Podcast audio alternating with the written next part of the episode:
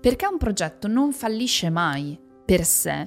Un progetto fallisce solamente in due modi, nel modo in cui tu non sei più disposto a fare dei tweaks, quindi dei cambiamenti per farli avere successo e nel momento in cui tu decidi di chiuderlo consciamente e felicemente. Mi sento che ho avuto tanti progetti che sono falliti, ma io non sono fallita, sono stata in evoluzione, quindi non ho avuto una delusione per sé. Non posso essere delusa da un qualcosa che ho guidato io, perché sarei delusa da me stessa e se sono delusa da me stessa, poco poco a che vedere con i risultati se ci pensi, ma ha a che vedere con il fatto che sotto sotto mi rendo conto che non ho fatto il massimo.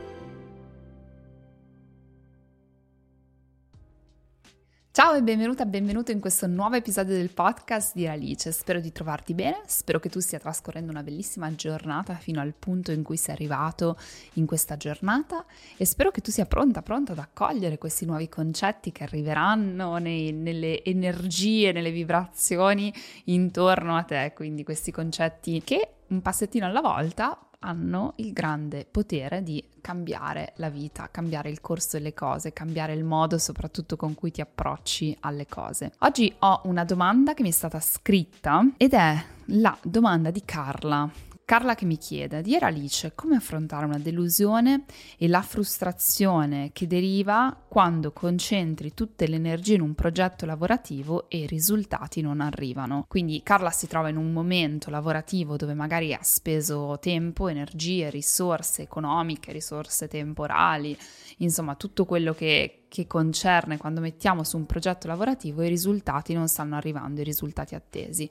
Come superare questa delusione? Oggi mi trovo proprio nel mio perché penso che culturalmente ho avuto l'opportunità di essere esposta, soprattutto per quanto riguarda la parte un po' meno personale, un po' più lavorativa, che dovrebbe essere un po' più distaccata da noi. Ho avuto l'opportunità di essere esposta ad una cultura che io trovo migliore in alcuni versi rispetto alla nostra, migliore nel senso che è più efficace, non, non è un giudizio di valore, è un giudizio uh, puramente intanto personale, quindi è mio, quindi non, non, è necessariamente la verità assoluta, però mh, è la cultura americana che con tutte le problematiche che ha, e ne ha tante, cioè io sono la prima che sono tornata dal Canada a vivere in Italia, pago le tasse in Italia, sono nella burocrazia italiana, quindi cioè, faccio subito questo disclaimer perché non penso che l'America sia questo grande sogno, che poi peraltro il Canada, tra virgolette, funziona anche meglio dell'America, quindi eppure siamo tornati da questa parte perché ci sono una marea di cose che in Europa per noi sono, sono meglio. Però c'è una cosa, la cultura al lavoro, la cultura al business ha una marcia in più su alcuni punti. E quindi oggi voglio rispondere a Carla con un discorso più approfondito proprio su come approcciarsi per evitare di sentirsi bloccati, impantanati, infangati dalle delusioni lavorative, di studio, dalle des- delusioni imprenditoriali, anche perché io eh, insegno a tantissimi imprenditori, faccio consulenza, faccio tantissimi servizi per imprenditori, neoimprenditori che hanno il proprio business digitale e appunto mi sento proprio di poter dare dei consigli pratici su questo. Intanto il primo punto che porto proprio dalla, dall'America eh, e che ha fatto la differenza nel mio percorso imprenditoriale è il fatto che io non sono il mio progetto, io non sono il mio lavoro. Quindi c'è un netto distacco tra quello che sono e quello che faccio. Quindi quando noi parliamo di delusione, spesso questa delusione si eh, ritrova nel momento in cui c'è una grande identificazione tra quello che ho fatto, il prodotto o non prodotto, e quello che sono. E lì ci blocchiamo per forza perché se io faccio un progetto, punto primo investo tutto. Io immagino dall'account Instagram che non vi dirò per questioni di privacy eh, della persona che mi ha mandato, immagino che sia un progetto semi-imprenditoriale, ok? Un progetto eh, comunque freelance o comunque proprio, un progetto personale. Questa è la mia immaginazione per una serie di motivi. Quando noi facciamo quel passo, caspita, è una cosa enorme. Forse la facciamo più grande di quello che è. Eh, dall'altra parte dell'oceano ci, c'è un, un, pizzico in più di leggerezza. Leggerezza non vuol dire superficialità, attenzione, perché quando tu investi il tuo denaro, il tuo tempo, le tue energie in un progetto, devi essere serio rispetto al tuo progetto, quindi la serietà, la profondità, il fatto che ti impegni, chiaro, cioè ovvio, ovvio questo, non lo metto in dubbio, però quell'attaccamento emotivo della serie, questo è tutto quello che io ho fatto, cioè ci ho messo tutti i miei studi, tutta la mia vita e deve andare buona la prima, cioè deve funzionare, punto, deve funzionarmi alla prima perché se no sono fallita, non sono tagliata, non funziono in questa cosa. Questo è un tantino troppo perché non c'è la cultura del fallimento. Io lo vedo anche nei miei team italiani, eh, di persone italiane che hanno una qualità incredibile nel lavoro e il terrore dell'errore, il terrore del fallimento, il terrore di sbagliare, anche da persone che lavorano appunto in azienda. C'è questa cultura della del terrore a mostrare la sbavatura, che ci rema contro completamente, perché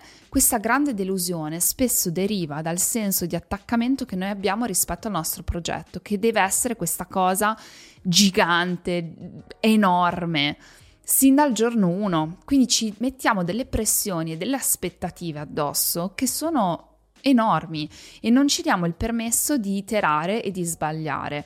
Ad esempio in America hanno un concetto che io ho fatto molta fatica a interiorizzare, ci ho messo 5-6 anni prima di iniziare davvero a, a capirlo e anche a applicarlo, che è il concetto del minimum viable product. Quando tu fai un progetto che sia imprenditoriale ma anche lavorativo, oggi soprattutto che c'è una cultura del lavoro anche che cambia molto velocemente e anche eh, in generale anche nelle organizzazioni le organizzazioni vanno più veloci perché i clienti vanno più veloci, le aspettative vanno più veloci, quindi in generale a prescindere dal settore, ci sono settori sicuramente un po' più lenti, io opero nel digital quindi è un settore velocissimo, però in tutti i settori è cambiato il modo di vendere, il modo di lavorare, il modo di proporre servizi, prodotti e quindi dobbiamo essere tutti molto più flessibili. Il concetto di minimum viable product, appunto, significa il minimo prodotto viabile per il cliente. Ad esempio, io sono un'azienda di fashion e devo fare eh, dei costumi da bagno e devo vedere se il tessuto che eh, decido è un tessuto che funziona. Il minimum viable product è di un colore,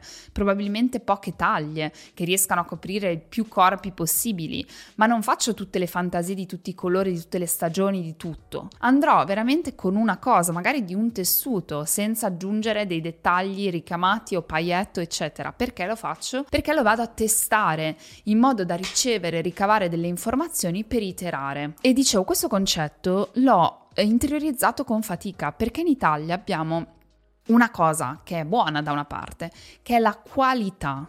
La qualità che noi vogliamo portare, immaginate il Made in Italy, cioè il Made in Italy è sinonimo di qualità, ce l'abbiamo dentro, abbiamo un occhio particolare per l'estetica, un occhio particolare per il design, un occhio particolare per... insomma noi siamo degli artigiani in Italia, produciamo in modo artigianale e questo modo artigianale ci rende molto proud e molto orgogliosi. Da una parte è un bene, perché dall'altra parte dell'oceano invece questa qualità non c'è, quindi sono molto bravi a vendere, però non c'è sempre questa qualità. Però dall'altro lato ci rema contro perché per arrivare a quel livello di, di, qualità dal giorno zero non è semplice, non è banale. Quindi per arrivare lì probabilmente dovremo iterare, dovremo fallire, dovremo essere delusi e tutte queste cose. E dobbiamo anche imparare a dire non l'ho fatto bene, cosa non ho fatto bene. Su questo ci arriviamo, che è un po' il punto del, del podcast di oggi. Quindi la grande delusione deriva dal fatto che noi ci mettiamo una pressione addosso per cui dal giorno 1 deve essere tutto giusto, tutto funzionare, funzionare al meglio e se faccio degli errori allora ho fallito. E poi continuo a fallire perché non riesco a ritirarmi su, perché non ho questo concetto di minimum viable product che è ehm, deve essere messo insieme al concetto iterativo, quindi di iterazioni, di miglioramenti nel, nel tempo e anche il miglioramento nel tempo cosa prevede? Prevede che io mi autocritico e dico questa cosa l'ho fatta male, questa cosa è venuta male, quindi fammi migliorare questa cosa. Ecco, in questo gli americani sono molto più forti di noi. Perché sono più forti di noi? Perché grazie a questo approccio riescono a dare alla luce dei progetti dove noi invece rimaniamo bloccati. La prima cosa che appunto voglio dire oggi, e mi, mi, giro sempre di qua perché mi sta guardando in video e perché ho i miei appunti in modo da avere un discorso strutturato, è quello di viverla con un po' più di distacco. Per qualsiasi progetto lavorativo e personale devi mettere in conto che non è buona la prima, devi mettere in conto che fallirai, ma soprattutto devi mettere in conto che farai degli sbagli che dovrai correggere e li dovrai correggere con una onestà intellettuale incredibile. Noi abbiamo un po' più il, l'idea della vittima che della responsabilità. Questo è il, è il primo punto focale e fondamentale. Sono deluso, il mio progetto è fallito, caspita che, che sfortuna che ho avuto avuto. In realtà non è così. Questo è il cappello della vittima. Noi quando ci mettiamo di fronte a un progetto Dato che il progetto non siamo noi, non siamo dei falliti noi, non siamo delle brutte persone noi, non siamo degli incompetenti noi, ma siamo noi che ci stiamo mettendo per definizione in qualcosa di sfidante, dobbiamo dire, ok, il mio progetto è quello che io sto facendo e io ne sono responsabile, non sono vittima. E con questo cappello della responsabilità dobbiamo renderci conto delle cose su cui noi abbiamo un controllo diretto, perché sono quelle su cui dobbiamo lavorare. Perché molte persone, e vi conosco, vi conosco, perché lavoro con tanti, tanti, tanti, tanti neoimprenditori e questo vale anche per i progetti aziendali e i progetti personali, perché comunque il mindset è lo stesso molte persone magari piccole, arrivano e dicono ho fallito perché però vedi il mercato è saturo, però c'è già qualcuno che fa quello che faccio io e quello e quella lo fanno, ma io sono più bravo e ho più competenza, però loro hanno più visibilità perché sono stati i primi. Bene, ma tanto su queste cose non avete un controllo e e continuare a iterare i pensieri nella vostra testa di che cosa c'è nel mercato che vi fa sentire un pulcino sfortunato non aiuterà. Ci sono passata anch'io con delle ingiustizie, a mio avviso, proprio abbiamo questo senso di giustizia, per cui quello e quella è là io sono molto più bravo e tu uh, sei, sei, il male che sei là. E invece io mi chiedo ma perché tu sei là? E magari io voglio arrivarci, cioè devo, devo avere il concetto di responsabilità e non quello di vittima. Facciamo un ripassino sul controllo, che fa sempre bene. Quindi ripassino su cose su cui il controllo diretto, cose su cui ho il controllo indiretto e cose su cui non ho il controllo e come gestire le tre cose. Il controllo diretto ha a che fare con i miei comportamenti, le mie azioni, la mia attitudine. Quindi il modo in cui io mi presento nel mio progetto, il modo in cui io lavoro, l'etica del lavoro, le scelte che faccio, il mindset che applico, la qualità del mio lavoro, la capacità di prendere decisioni. Queste sono tutte cose su cui io ho controllo diretto. È chiaro che avendo responsabilità di questo controllo diretto ho responsabilità di crescere, cioè io non è che sono nata imprenditrice. Sai quanti errori che ho fatto? Una marea, marea, marea, marea, marea di errori. Bene, ho sempre iterato, mi sono messa in gioco dicendo bene, questa cosa la devo imparare, questa cosa non la so fare, questa cosa non mi è venuta bene, questa cosa chiedo un aiuto, questa cosa la faccio tra un anno perché adesso non ho le competenze, le devo acquisire, eccetera, eccetera. Però mi sono messa in gioco direttamente con le cose su cui ho il controllo diretto. Il controllo indiretto invece sono tutte quelle cose su cui ho un'influenza ma non ho necessariamente il controllo diretto, cioè non so quale sarà il risultato, quale sarà l'outcome. Quindi ad esempio nel nostro settore digitale, eh, ma anche in, eh, in, tutti gli altri settori, è io faccio del mio meglio, ad esempio con le competenze che ho, creo un video, creo un video comunicativo che deve comunicare una certa cosa con una certa call to action, cioè le persone devono fare una determinata cosa in reazione al mio video, mettere like, scrivere un commento, iscriversi a una lista email, insomma quello che è. E in questa cosa io ho un'influenza forte perché la mia capacità comunicativa, eh, il mio modo di coinvolgere le persone, la capacità di capire chi ho davanti, di servire il mio potenziale cliente, mi fa eh, avere un'influenza sul risultato. Però, come sapete, io questo video poi lo metto su YouTube, c'è l'algoritmo, io non lo so non è detto una cosa che cioè, a me è capitato tante volte, una cosa che ho messo là fuori che pensavo funzionasse benissimo, non ha funzionato, una cosa che ho messo là fuori che pensavo non funzionasse, ha funzionato. Quindi le cose su cui non abbiamo il controllo diretto sono le cose su cui abbiamo influenza. Come facciamo a gestire queste cose? Semplicemente diamo più attenzione al processo, agli standard che noi vogliamo matchare, cioè agli standard che noi vogliamo perseguire e lasciamo andare il risultato finale, perché il risultato finale a un certo punto arriverà se io porto l'attenzione sul processo e sono onesta abbastanza con me stessa da dirmi quando sto facendo bene, quando invece potrei migliorarmi. Quindi di fronte a un video che io metto là fuori che pensavo che andasse benissimo e non è andato bene, la domanda da farsi è cosa non è andato bene chiederselo in modo estremamente onesto. Magari a volte la risposta sarà veramente non lo capisco, quindi è stato tra virgolette l'algoritmo. Altre volte sarà eh però non ho comunicato bene. Eh però io la call to action non l'ho detta, non l'ho detta bene. E quindi andare a iterare. Poi ci sono le cose su cui non abbiamo controllo e sono le cose che sono completamente al di fuori del nostro controllo. Arriva un competitor bravissimo, eh, una persona fa un lancio del prodotto la settimana che ce l'ho io, lui è un colosso nel mio settore e io sono un puntino grande così, lui si prende tutti i clienti. Scoppia la guerra durante un lancio e quindi le persone non hanno il mood per comprare e quindi le cose non vanno bene. Capite che ci sono delle cose su cui non abbiamo il controllo. Come gestiamo queste cose? Riportando l'attenzione su ciò che abbiamo il controllo. Queste cose non vanno gestite, vanno lasciate andare vanno lasciate andare senza bloccarsi lì. Il problema è che noi cosa facciamo? Siamo delusi perché spesso ci sentiamo intrappolati in queste cose, in queste cose di vittimismo. Perché è facile? Perché cosa succede quando io inizio a prendermi la responsabilità? Se sono responsabile, è responsabilità mia dell'outcome positivo, è responsabilità mia dell'outcome negativo. E questo purtroppo non ce lo inculcano. Non ce lo inculcano e quindi io sento troppe persone dirmi eh, ma io non ho risultati. E cosa succede? Qua c'è il punto numero due, fondamentalmente. Vedo lo stesso trend mille, mille volte. Come dicevo, lavoro con tantissimi neoimprenditori, lo stesso trend è che le persone dicono la stessa cosa. Io non ho risultati. E io dico, ok, ma perché? Ah, non lo so perché, perché il mercato è saturo. Come non lo sai? Perché non hai fatto delle ipotesi. No, io continuo a fare la stessa cosa metto i video online, faccio le mie cose e non ho risultati. Sì, ma nel senso non funziona così. non funziona che io continuo a fare la stessa cosa e mi lamento che non ho risultati. Faccio la cosa una, due, tre volte, alla terza mi chiedo perché non ho risultati. Questo è un, um, un mindset eh, enorme. Esempio, io faccio video e, e faccio tantissimi video su Instagram e non sono cresciuto di un follower. Ok, ma ti sei chiesto se i tuoi video sono, sono buoni? Se comunichi bene? Se sono rilevanti? Se sono per la persona giusta? Perché 9 su 10, 9.5 su 10 non lo sono, perché se no funzionerebbero. Ad un certo punto funzionano.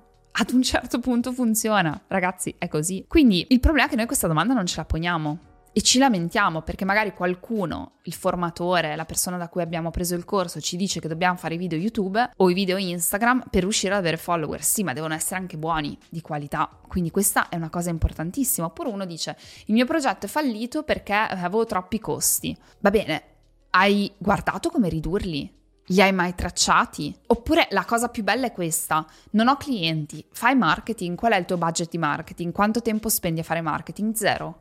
È certo che non hai clienti, certo, non stai facendo nessuna azione diretta per andare ad avere un potenziale risultato. Ecco, noi italiani non siamo bravi su questo. Non lo siamo, non lo siamo perché mi succede troppo spesso, ma io in primis, ragazzi, quindi cioè, mi ci metto in mezzo perché ho cambiato forse un po' adesso. Sono diventata una più brava imprenditrice adesso, sono un po' più distaccata, sono un po' più americana in questo, eh, vedo il business come un'entità a sé. Io so che devo fare il meglio per il mio business, quindi non è una questione di valore personale perché ho avuto tanta esperienza, però anch'io e su questo ringrazio che ci sia stato Michael vicino a me perché lui invece aveva un altro tipo di mindset. Su questo anch'io mm, magari alcune volte mi sono trovata intrappolata in queste cose. Questo non ha funzionato, ma, ma che azione hai fatto per farlo funzionare? Poi ti accorgi che ne hai fatte zero. E quando sei così dentro a un progetto, perché quello che sto dicendo è qualcosa di ovvio, tra virgolette, ma non è così ovvio perché quando sei dentro a un progetto, dentro, dentro, dentro,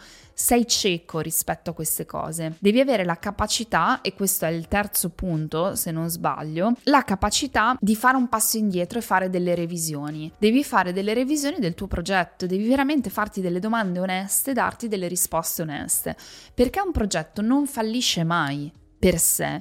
Un progetto fallisce solamente in due modi, nel modo in cui tu non sei più disposto a fare dei tweaks, quindi dei cambiamenti per farli avere successo e nel momento in cui tu decidi di chiuderlo consciamente e ehm, felicemente. Quindi, tra virgolette, non è neanche un fallimento. Cioè, io mi sento che ho avuto tanti progetti che, hanno, che sono falliti, ma io non sono fallita, sono stata in evoluzione, quindi non ho avuto una delusione per sé. Non posso essere delusa da un qualcosa che ho guidato io, perché sarei delusa da me stessa e se sono delusa da me stessa ha poco a che vedere con i risultati se ci pensi, ma ha a che vedere con il fatto che sotto sotto mi rendo conto che non ho fatto il massimo. E allora mettiamoci questo cappello, diciamo, posso fare il massimo per questo progetto? Lo posso fare? C'è qualcosa in più che posso fare? C'è qualcosa in cui non sono stata onesta con me stessa? Ho fatto bene il mio lavoro? Quindi sono due strade veramente, il fatto di dire non sono più disposta a iterare, ma ho davvero iterato, ho davvero cambiato delle cose, perché un progetto per definizione non può fallire. Cioè può fallire nella misura in cui tu dici io non ho più soldi da metterci dentro. Ok, ma tu hai gestito questi soldi? Poi a quel punto uno fa la scelta di dire faccio un finanziamento esterno oppure non ho più soldi, non sono più disposta a metterli. Ma vedi che continua a essere una tua scelta, sei tu al timone. Voglio iniziare a darvi questa idea che voi siete al timone della vostra vita. Voi sulle cose che su cui avete influenza e controllo non ci piove, siete voi a scegliere. Eh, io non posso più fare il mio progetto perché ho finito i soldi. Va bene. Punto 1, come mai non li hai gestiti bene? Quindi andiamo a vedere, ma non ti sto dicendo sei una persona terribile, a tutti gli imprenditori capita il momento in cui sono indebitati, non hanno soldi, li hanno gestiti male, li hanno sprecati, quindi va bene. Io parlo adesso di un progetto imprenditoriale, ma vale un po' per tutto questo, quindi capita, però bisogna dirsi, ok, non li ho gestiti perché non li ho tracciati, perché ho speso troppo in questa cosa, questa cosa non mi ha portato il risultato che avrei voluto, ba ba ba ba ba. Bene, questo è un punto. Punto 2 sono io a decidere, mi indebito, per andare avanti oppure scelgo consciamente che quella non è più la fase, allora il progetto fallisce e io mi metto su un altro progetto. Però io ho imparato perché ho capito perché i costi sono andati giù.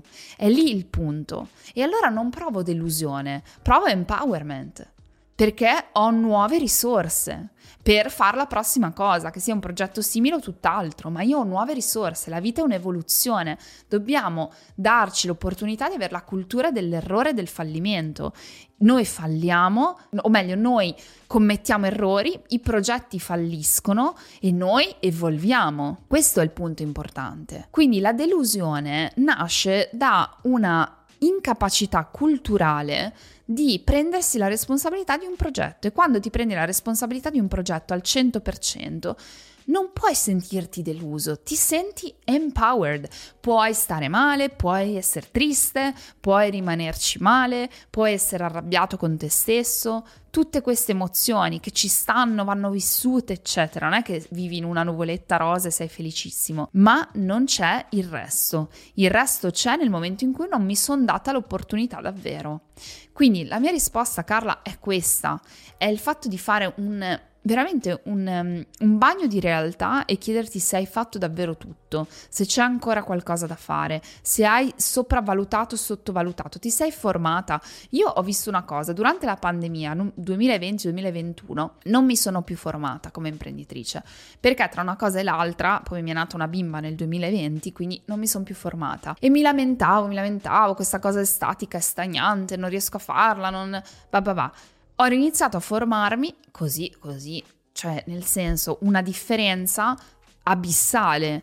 Perché? Perché come imprenditrice ho la responsabilità di formarmi sempre, di continuare a crescere, di continuare ad avere accesso a nuove informazioni, a nuovi punti di vista, perché da qualunque formazione che sto facendo e che faccio, io ne ho fatte tante negli ultimi due anni, soprattutto tante, tante, tante, mi stanno dando quel qualcosa in più. Bisogna davvero chiedersi questo e bisogna avere il coraggio di farlo e bisogna avere il coraggio di, di dire ho sbagliato e se ho sbagliato posso rimediare perché sono in potere di questo rimediare, lasciando andare tutto ciò che non è in mio controllo. Volevo concludere con questo, più che una delusione, è un'esperienza. più che una delusione deve essere un'esperienza, un'esperienza collezionata, perché poi come dicevo ci può essere anche la scelta conscia, insindacabile, che va benissimo di chiudere un progetto per mille motivi, però tu hai fatto un'esperienza. La delusione vuol dire che hai l'amaro in bocca, che c'è qualcosa che avresti potuto fare e che forse non hai fatto e che forse, forse, non dico sempre, potresti provare a, a fare se lo vuoi, se lo vuoi davvero. E quindi migliorarci sempre nella nostra qualità, migliorarci nelle nostre competenze, migliorarci nel nostro modo di fare. Lo so che ad alcuni non piacciono questi, questi discorsi, che si sentono targettizzati, ma lo faccio per tutte quelle persone che sono aperte a prendere questa mazzata, tra virgolette, questa cosa che io voglio che i miei coach, i miei mentori mi dicano.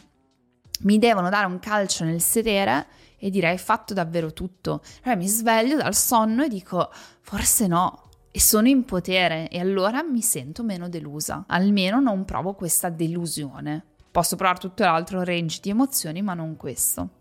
Spero di aver dato qualche spunto interessante, fatemelo come sempre sapere in un commento oppure su Instagram in un messaggio personale, privato. Taggatemi su Instagram Alice's Lifestyle se state ascoltando questa puntata e noi ci sentiamo alla prossima puntata. Ciao, a presto!